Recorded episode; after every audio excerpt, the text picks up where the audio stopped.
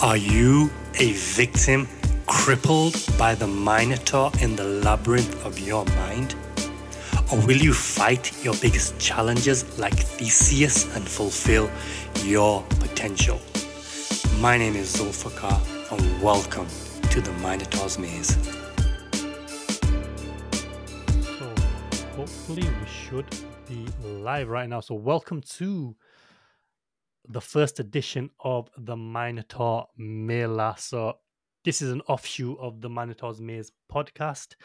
Um, if you don't know what a Mela is, this is an Asian festival, uh, a party kind of thing where you've got everything. So you'll have a stage with music, you'll have a crowd that's dancing, you'll have stalls where people are selling things, you'll have food, you'll have a fun fair with rides, um, and then in the evenings you'll have all the dickheads that come out that get drunk and, and start causing fights. And in other words, basically anything can happen um, in a mela, and that's the symbolic meaning of this kind of podcast thing where there is no theme. It's just going to be whatever happens, happens.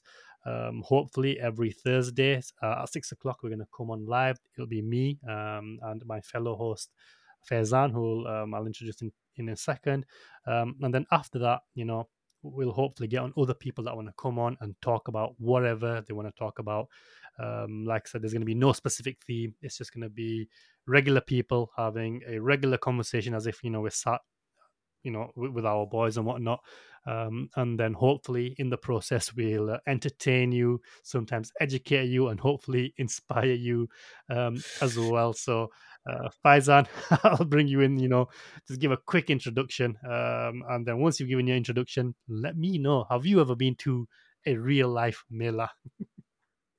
okay, so just to briefly introduce myself, uh, I'm Faizan Ashraf, uh, 27 years old. I'm originally from Blackburn, born and raised.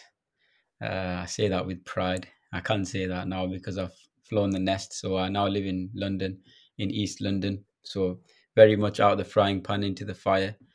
Um, I'm Gujarati Indian, Bharuchi if that matters, uh, by heritage, and uh, I work in sales. Um, in regards to your question, have I ever been to a Mela? I have a feeling I probably did once upon a time when I was a kid, but very, very, very briefly. And I'm just gonna go straight into the to the Gujarati Indian snobbery of it. I think for us guys, you know, when we say and what a Mela is, when you described it, I think if there's anybody here who's from outside of the Asian, when I say Asian, I mean like Indian subcontinent Asian background, uh, you know, it's basically it's it's the same as a what you would consider a carnival or something like that, r- roughly. Uh, except it's just not got the, the the well actually they do have fairground rides and shit sometimes no? if it's a big one. But for us guys it was like you know we're, we're a bit conservative. We're a bit snobbish you know gujaratis. Tend we tend to be. So for us guys it was more of a sort of a a Pakistani thing. So we never really like we never really got into it. Uh, as as harsh as that sounds, but that was I can say that's not necessarily the case for everybody. Um, but like for, at least from my family perspective, we were a bit like oh. Uh. so I, th- I think I might have visited one very briefly once just to see what it was about because they used to have it in a, in the big park in Blackburn in Corporation Park. If anybody here is tuning in from Blackburn or knows Blackburn, um, so it was always a buzz, you know, was, you know, music, food. It was always British Asian music as well, though. So it's like, again, it, it is kind of, you know, bordering the end of the 90s, noughties era of British Asian sort of, you know, that combination of like garage, bassline. So, you know, it was getting to that point now where that was all phasing out, you know, the RDB and all of that sort of stuff. So it, it was kind of a bit tacky, if I'm being honest with you, at the stage at which I was growing up, where where Melas were done. But I can't I can't recall the last time, you know, a Mela well, was. It's been a while, like you know, I, I remember going to them, uh, and just for people watching, like you know, uh, Faizan explained that he's Gujarati Indian, so I'm Pakistani. Uh, we're both British, uh, but I'm Pakistani. He's Indian. for most people, that's probably oh, that's the same thing. But for the Pakistanis and the Indians, it's Yeah, not it's the not. same thing. And It's you know, miracle. a miracle that we're here.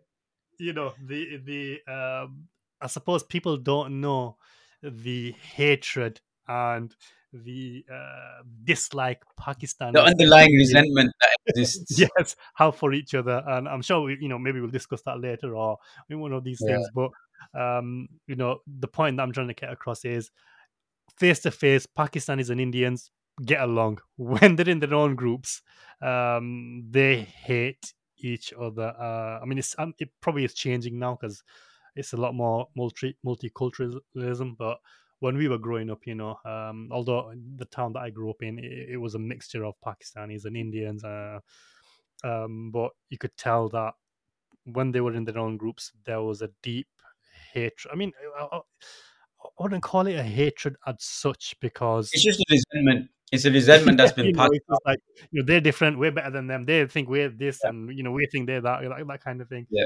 Um, and I suppose it bubbles over, especially on social media, and especially when there's political things happening between the two countries, Mm. and uh, when there's cricket going on. So, um, you know, I, I think you know it stems from obviously the the breakup of um, you know British India uh, and the partition uh, when Pakistan was created, and there was a lot of violence um, that has a huge role to play in it. But um, you know, like I said, that'll be a topic for another day. The point is, you know, there is that resentment there. Um, hopefully, it's gonna be a lot different now. I don't know. I don't. I don't know what the young scene is. Um, but Yeah. yeah, the Mela was probably more of a Pakistani thing than than a, a Gujarati or a Muslim thing. And um, you know, the ones that I used to go to were in Leeds, Bradford, Manchester, and it, it was that period that you're talking about where it was the British Asian RDB Metz and Trix, you know, that kind of thing. Um, uh, but it's been a long time since I've heard about a Mela going on, let alone being in one. And um, you know, sometimes it, it wasn't them. You know, they had major stars from you know from Pakistan come over. Like I don't know if you've heard of Yeah. Junoon, but but they were like a big massive band. They came over a few times, and you know there was I don't know. Have you heard of Apache Indian? Apache Indian, yeah, I was just listening to one of his songs the other day. yeah, he, he came down once as well. Uh, so that, that was thing. But yeah, it's like, you know, during the daytime, it's more of a family kind of affair. And it's all right, you know, the environment's good. Um, obviously, you know, you get dickheads at that time, but um, it's more of a family affair. You have the stage, you have the food, the food is nice, and then you have the stalls and you have the, the, rides. But by evening time, and even sometimes during the daytime, you, you get the people that are starting to drink. Um, and again, for the non-Muslim audience, like most Pakistanis are Muslims, Muslims are not supposed to drink alcohol, so that in of itself was, you know, a bad thing that people are drinking there. Um, but in the evening, it, it used to get rowdy, um, and there used to be a lot of fights and a lot of, you know, shit happens when people get drunk and there's egos and attitude and macho-ness flying about. Um, and yeah, it's been a while since I've been to one. They were fun uh, during the daytime. Uh, the fights weren't just between men; there were a lot of women fights as well. So, you know, um, it's just one of those things. But yeah, it hasn't been on for a while, and that was before the pandemic as well. It's not stopped because of the pandemic. Like it's probably been about ten years since I've heard of. Yeah, there's never there's not really been any major ones anyway. I, I would say at least that I can recall. But I think as well, you know, even when you say Pakistani, I think it's worth noting is it's a Punjabi thing. Hmm. Do you know what Yeah, I mean? Like I've never known, you know, like when we say Pakistani in terms of the UK, British Pakistanis, I'd say I mean, you correct me if I'm wrong because I'm not an expert by any means, but the vast majority would would you say are Punjabi? Depends Or on nah. side. No, no, no. Punjab is just it's it's a big area in Pakistan, but the vast majority. Well, I, I wouldn't say there's a vast majority. It depends on which town you go to. Like Huddersfield, you'll see a lot of Yeah. Punjabis there. Um, but you know, there's there's Mirpuris. There's a lot of Mirpuris. Um, I am neither of those. So um, you know, I suppose people don't realize that Pakistan is a huge country, and then obviously India is even bigger than, than Pakistan compared to you know the UK, which is a tiny island in in comparison. So you know some of these areas that we're talking about are bigger than the, the UK. Yeah, yeah.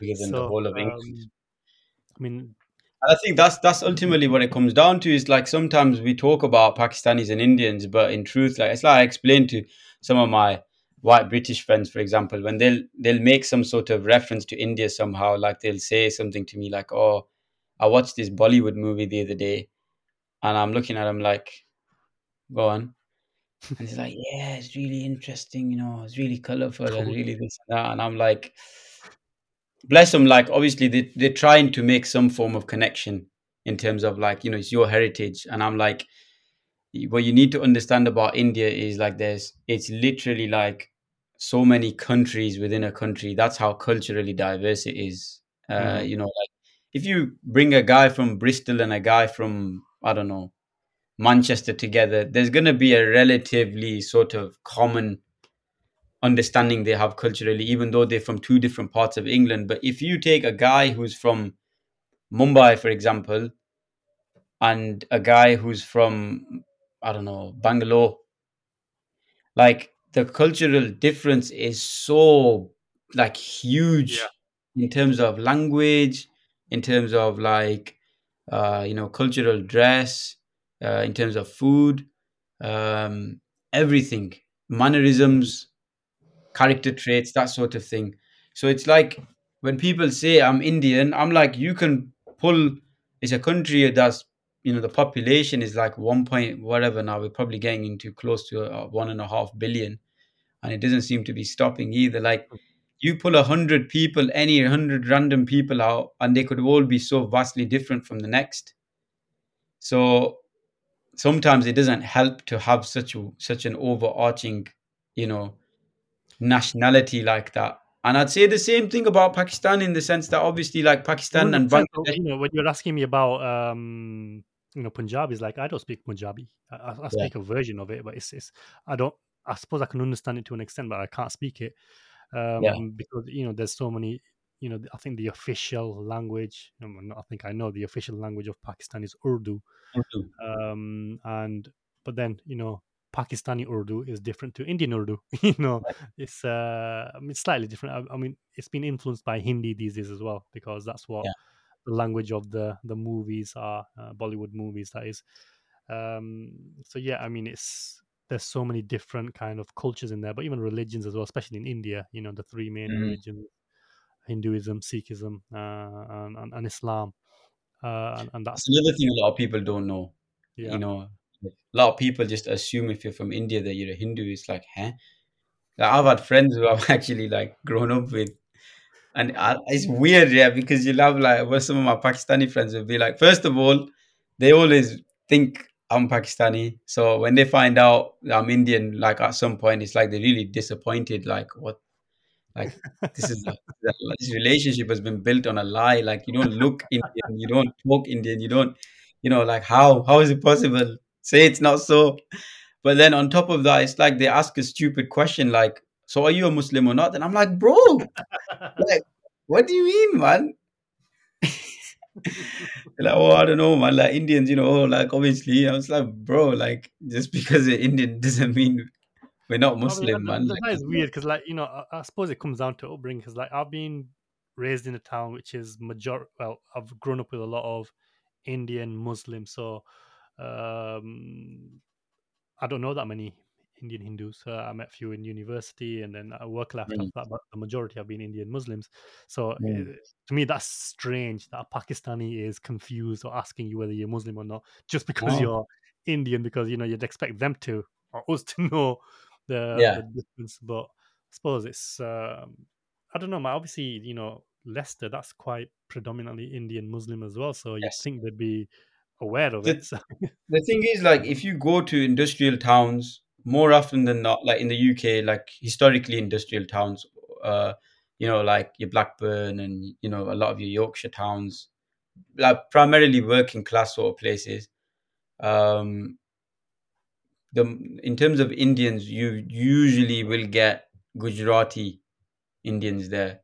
So the state of Gujarat, all of the, and it's usually from the villages as well. It's not the city folk. So get a lot of folk from the villages within, you know, Gujarat, and and it's mainly sort of, uh, you know, anywhere between like um well, Ahmedabad to to Surat and kind of that sort of area in between. There's a lot of villages there. A lot of those people that came over here, and obviously other places too. But like you know, so you got your main cities like Surat and Bharuch, Ahmedabad, Baroda, places like that. That's uh, the villages surrounding those places a lot, a lot.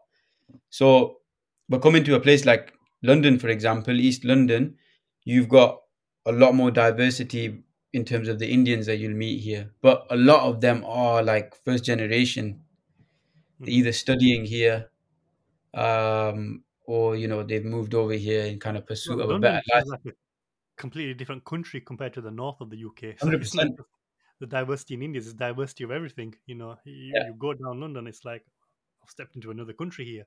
Yeah, absolutely, absolutely. And it's interesting to to interact with those folk because like it's weird, yeah, because even we'll say, "Oh man, these Indians." Like I remember, I remember one evening, right? Me and my cousin, we went for a little, just uh, just a little, you know, uh, a chill in the city, and we must have come to like Tower Bridge, right? Which is obviously like you know, it's a kind of a landmark, hot tourist spot, that type of thing.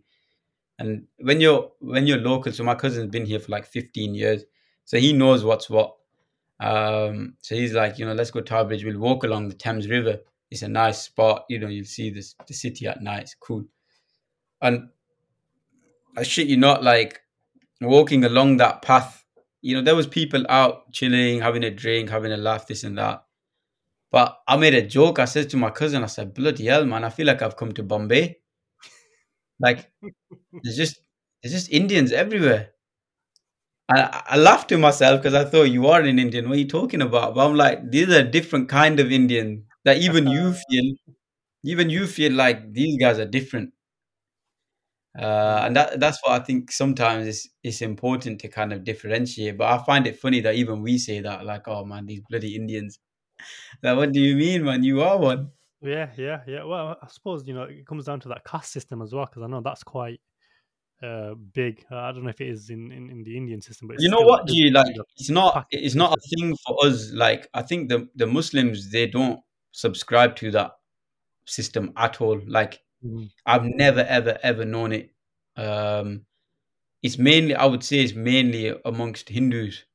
Um, I've never ever ever been subject to, um, you know, any sort of exposure to the caste system. I know we hear about it, but for us guys, as far as we're concerned, you know, Muslims that we don't have anything like that at all. So it is even still weird to to talk about it because some people talk about Indians and the caste system, and I'm like, what caste system? I don't know one, and Yeah, I've never known. yeah, it's definitely Hindu. I think it was a Brahmin or Brahmas or whatever, uh, but that's where it came from. And same with you. I've like I've heard a lot about it. I haven't directly experienced it, um, um, but some of the stories that you hear about, I suppose you know they might be exaggerated, but I know Mm. for still some it's still a big thing, and uh, a lot of people walk around with great pride about their caste, and it's like, well, you know, on the one hand you're proud about your caste, and on the other hand you're proud about your religion, Islam, which you know kind of contradicts the the caste thing because everybody's equal. So you taking pride because of your caste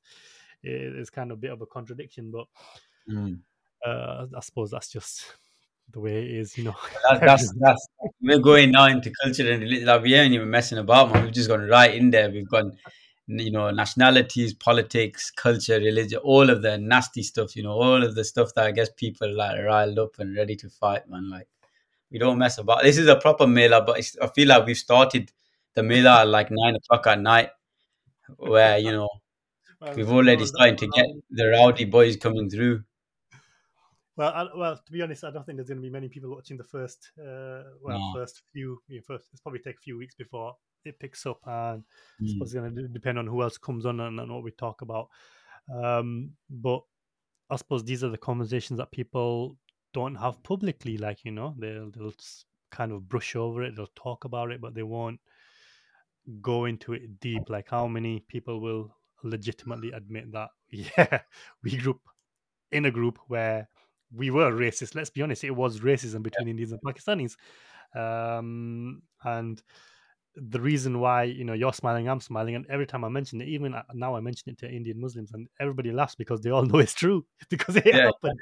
Well, if you've ever been mistaken for the other one, like the other kind, and you've you've been around them, and they get comfortable, you know what I mean. I mean, you told me a story once, but I've been I've heard it mm, plenty of times to the point where I laugh because when other people in the group call that person out and say, "Bro, like, you know, that Fizzy's an Indian, by the way," and they'll they'll do a double take, like they'll look at you first, like, "You, like you Indian, like." what? And then they'd be like, "Uh, but you know what I mean, though, innit? Like, not you, obviously, like your sound, innit? But like, you know, Indians, innit? And then it's like, bro, I've, I've experienced that both with uh, Indians and and, and uh, English kids as well. Because like, Yeah. You know, for, for some reason in primary school and high school, the Mm. Muslim kids didn't do RE religious education. It was Oh, wow. more. Um, I don't know if that was throughout the UK, but definitely in, in this area. So they'd get a slip from their mosque saying we're exempt from RE, we're exempt from religious education. So all the Muslim kids would go separately, and then I'd be the only Muslim kid in the class. Yeah. Um, in, Oh, because in you stayed, yeah?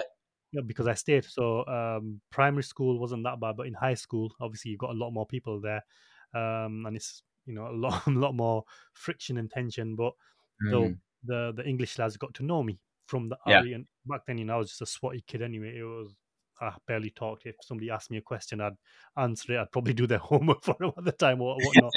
so they were proper sound sound with me, but you know, um, this one time there was a flare up um, between the Asians and um, the English kids. Uh, I think some some somebody obviously made an unsavory comment about one of their friends. I think their friend had passed away or whatever. Um, So Mm. I'm there walking Ari, and they're there. You know these black bastards, these packies, and they call us black bastards as well. So it's like these packies. And it's like the funny thing is, you know, it wasn't even a paki that said it; it was an Indian. But you know, they're like, "Oh, these black bastards, these cons, they're this and that and the other.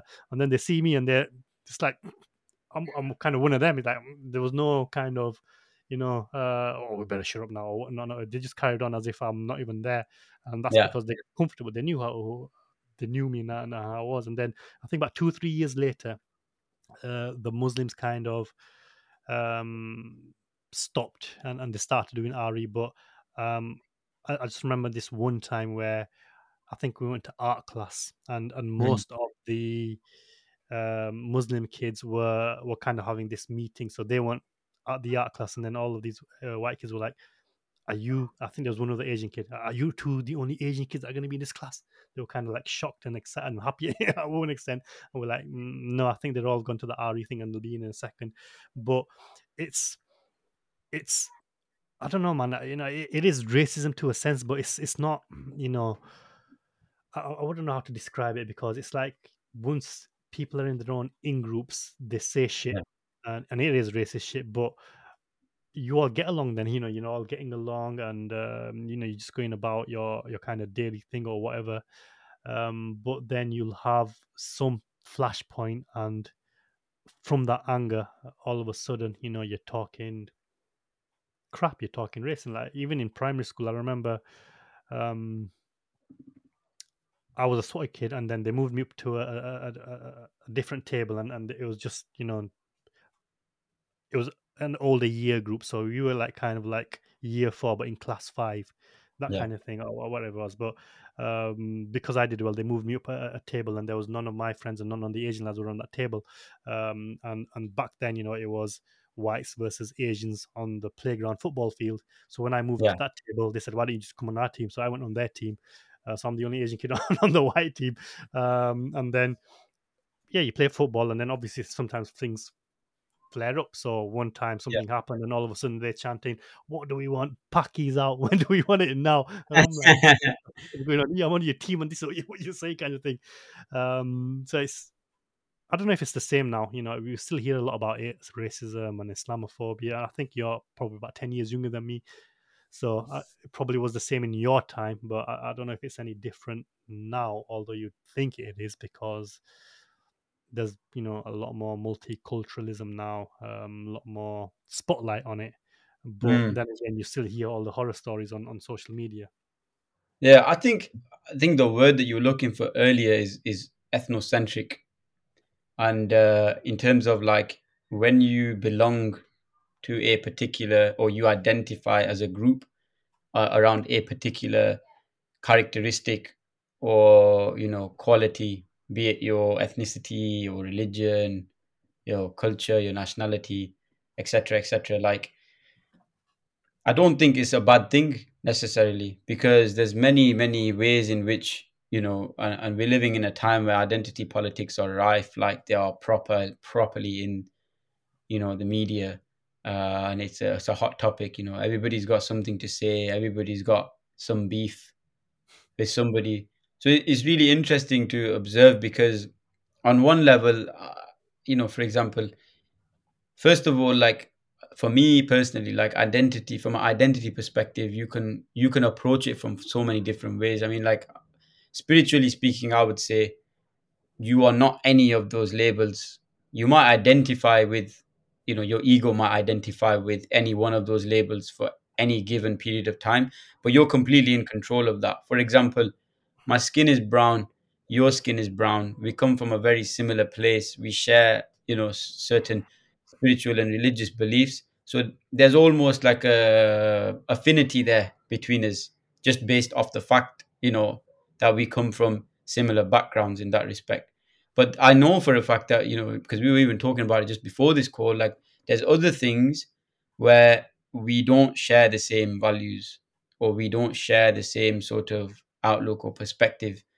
And i think it's at that point at which where we start to see how people interact with each other. Now for me personally obviously i'm not condoning racism but what, I, what i'm saying is like to observe how people respond to something like that is more reflective of their level of development as as human beings as spiritual beings as well.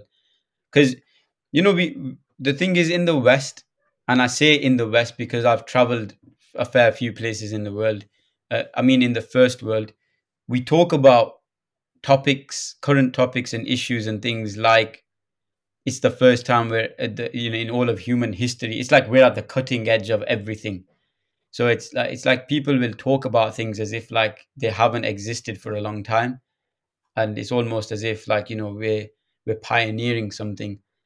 But when you go to other places in the world you actually realize that oh like you know th- there's nothing new about this shit. It's just the way in which we're approaching it or the way in which we're interacting with it and our sort of our self-centered kind of views in the in the in the first world are kind of you know and especially with with you know interconnectivity now you know global we're living in like a global society and we're so connected in a way that we've never been before and the media especially as well. When i say the media i mean like mass media um centralized media but also decentralized media as well. It's very easy for us to present something in a way that can gain traction extremely quickly.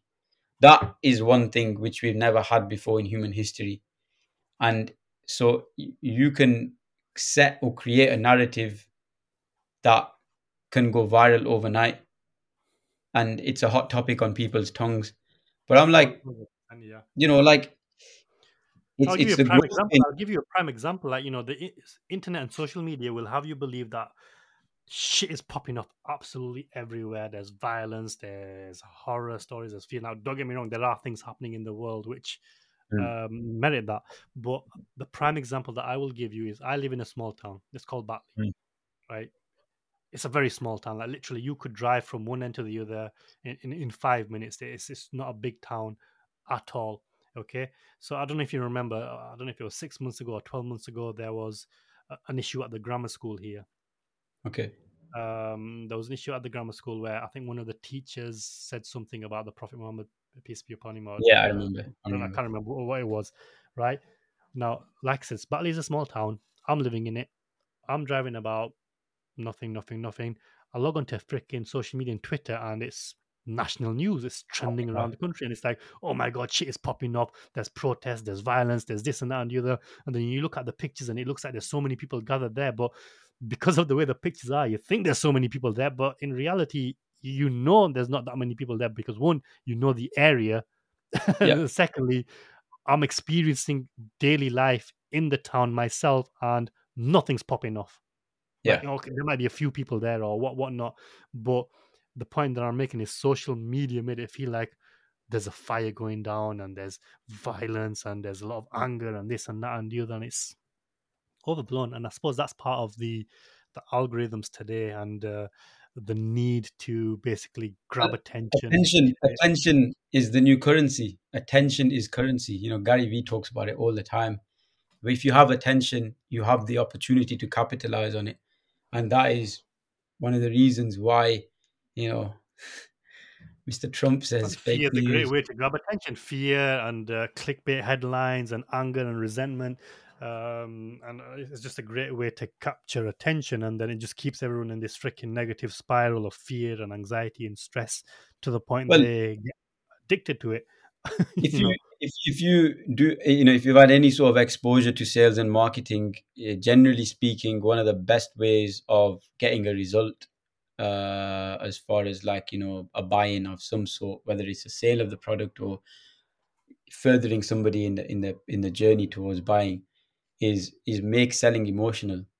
You know when you you know when you use emotions emotions are what end up getting people to make a decision. So it's like you can start telling somebody about the the product in terms of the stand it's the standard features and benefits thing. It's like oh yes you know it uh, the- you know the bottle for example the, the bottle is uh, you know it's it's recyclable it's made from recyclable material but it's a disposable bottle but you know just yeah uh, just by refilling it 10 times avoids 170 grams of plastic waste and 790 grams of co2 emissions.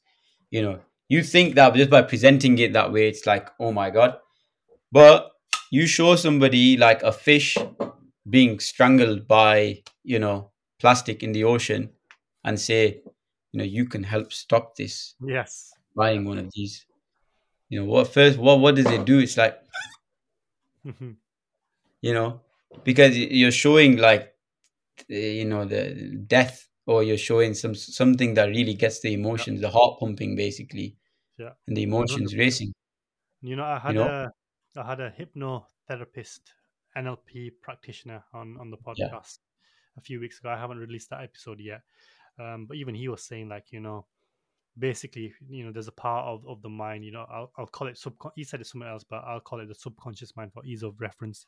So he's saying that there's a part of the mind which can't tell the difference between you know reality and fantasy, but we've all got uh, cognitive functions as well, critical thinking factor, and that's like the defense kind of mechanism. So Mm. you know, part of the mind that can't tell the difference between uh, reality and fantasy it doesn't matter because you've got this critical faculty side which can discern the difference. Uh, but what he said was there's a way to bypass that system. There's a way to bypass that security guard in effect.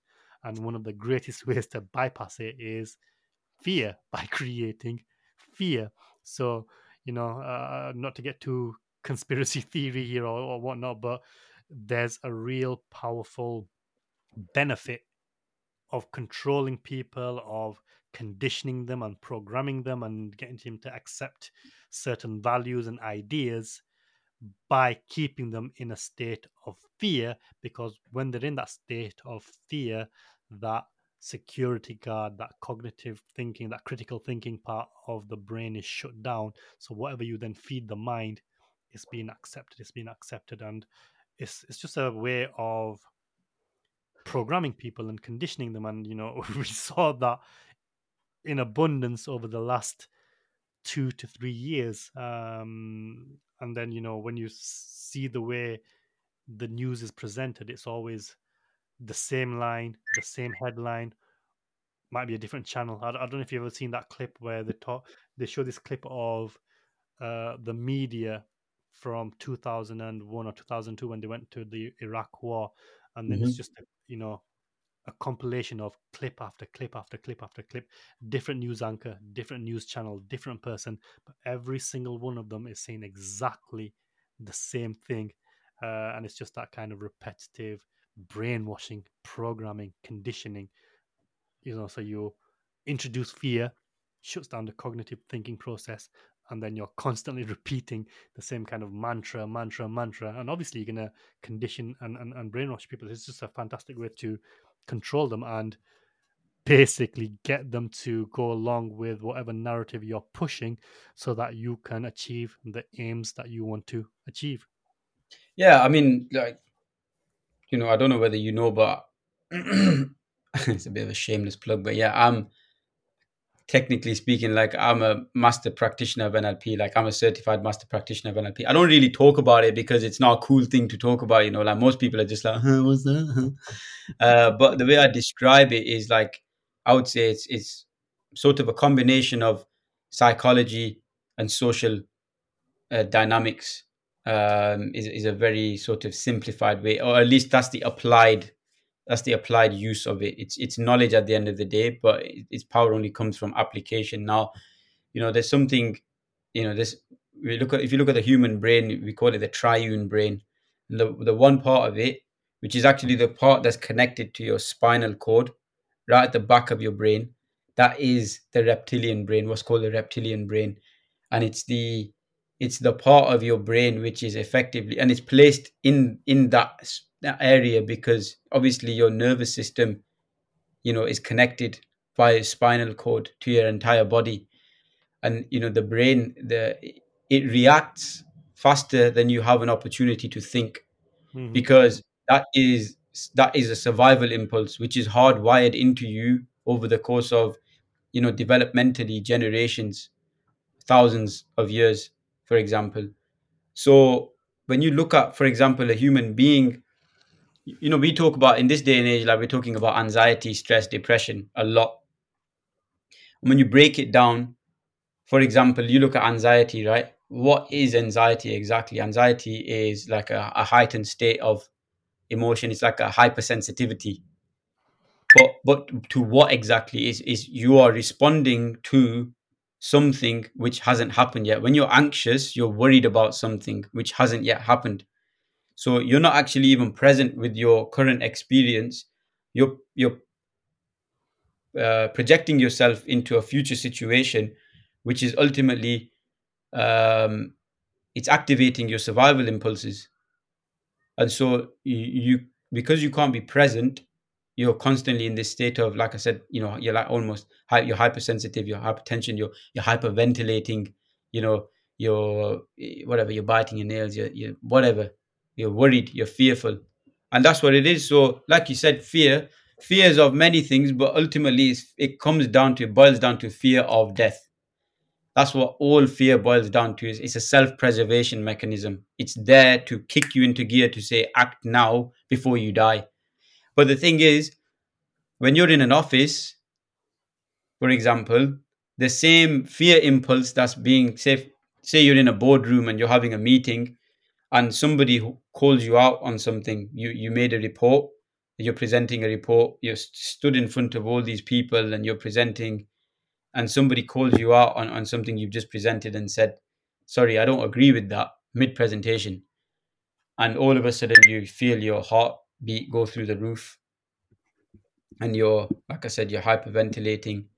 You're thinking, shit, I'm on the spot.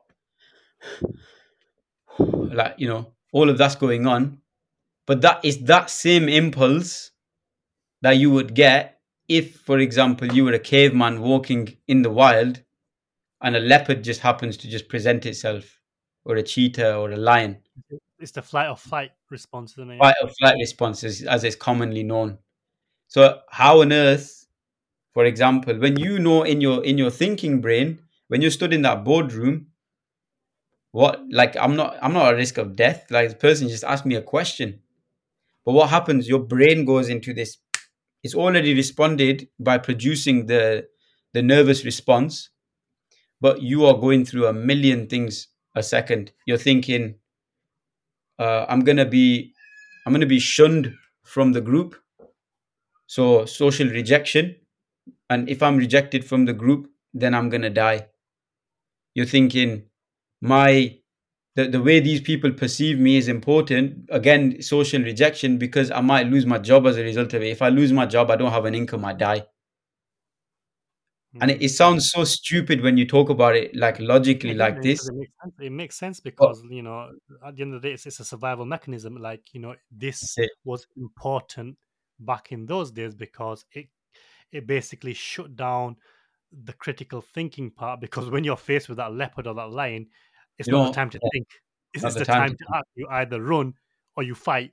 Uh, in which case, you need to use all of that energy to fight or run. Yeah. you're there thinking, you're going to get chewed up and, and spat out the difference is, you know, the best way to get rid of all that anxiety and stress is, is all, all those stress hormones is by either fighting or running away because that's how you're burning up all of that energy. The problem with today is you're getting that same response, you're getting all those negative stress hormones and all the anxiety, but then you're not having that outlet, you're not fighting physically and you're not running away physically. So this is Mm. where you know obviously exercise and gym and all that comes important. But because you're not doing that, all of that crap stays in your body. And I don't know if you've heard of uh, Dr. Joe Dispenza, and he, he Yeah, explains it brilliantly. And, and he's like, you know, when you continue to do it again and again and, and again and again, it becomes an addiction. And it becomes an addiction because your body starts to get used to those stress hormones and used to those anxiety hormones so that even when you aren't stressed, your body starts to crave it. So you'll create a situation where you now are stressed um, because your body's craving it and it's an addiction. Um, and, and this is a, basically a feedback loop that is happening on a mass scale right now because of you know social media and because of every day some news is popping up and every day you know somebody's anx- uh, you know anxiety and stress and depression now don't get me wrong that there are people out there who legitimately have reasons for those things but a lot of people are angry because they need to be angry to get their fix of stress Yeah. and uh, anxiety, which uh, obviously it's, it's, a, it's a problem. Uh, most of these people don't realize it uh, because, well, you're in that state all the time and you know nobody wants to single themselves out say oh yeah i've got a problem i need to no addict ever believes they're an addict you know even if you point it out to them so um, Of course. it all kind it all kind of makes makes sense. It's all you know, our past kind of from the hunter gatherer days, where Mhm. technology has advanced, uh, science has advanced, so many things have advanced, but the human mind hasn't advanced fast enough for that. and you know we're in the information information age now you know the human brain the human body has developed over the course of you know thousands hundreds of thousands of years.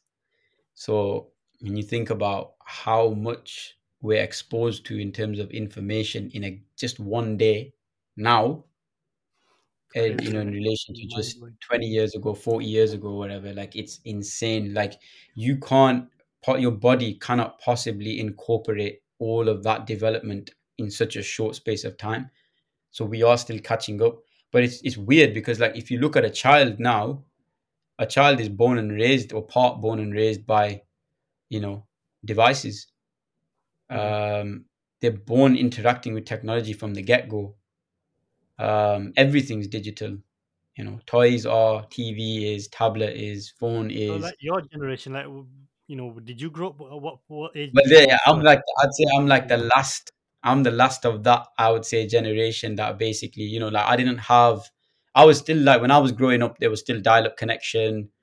There was you know um video games okay fair enough. You know super nintendo had kind of come out a few years before i was born. Nintendo 64 PlayStation One, all that sort of thing when I was kind of about, you know, four, five, six years old type of thing. So it was like we were just about coming into, you know, video games, computers, but the technology was still developing considerable amount. So I was born 95. So, but if I look at my younger brother, for example, who was born five years later, so he was born in the millennium, even he was to some extent like, you know, okay, by the time he was growing up, at least we had stable internet connection, like modem and that. Not one of them where you pick up the phone and the internet goes off.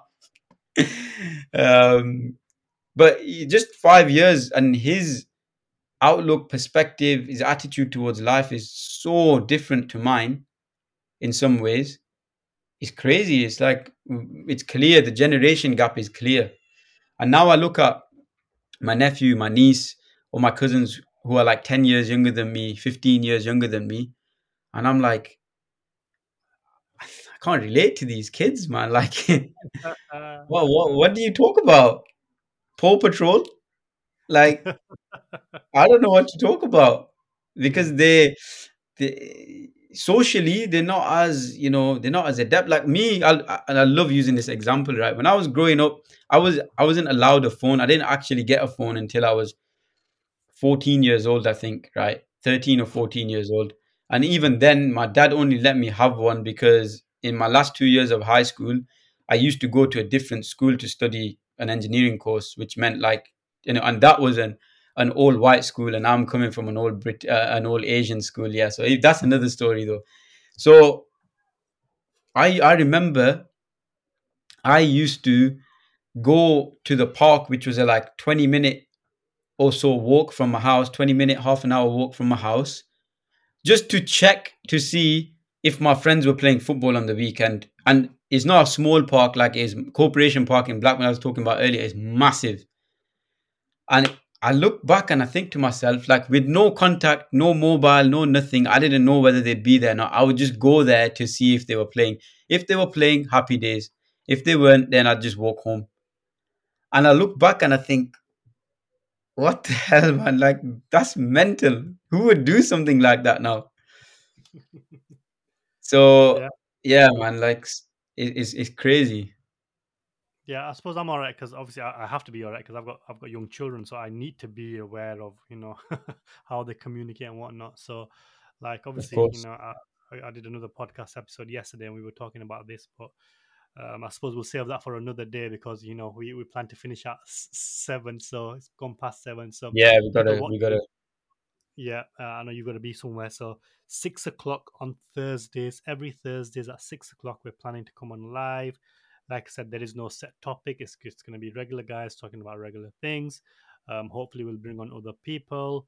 Um, if you're watching, if you see this, if there's anything you want us to discuss on on on, on this show program, whatever you want to call it, drop it in the comments. Happy to do so.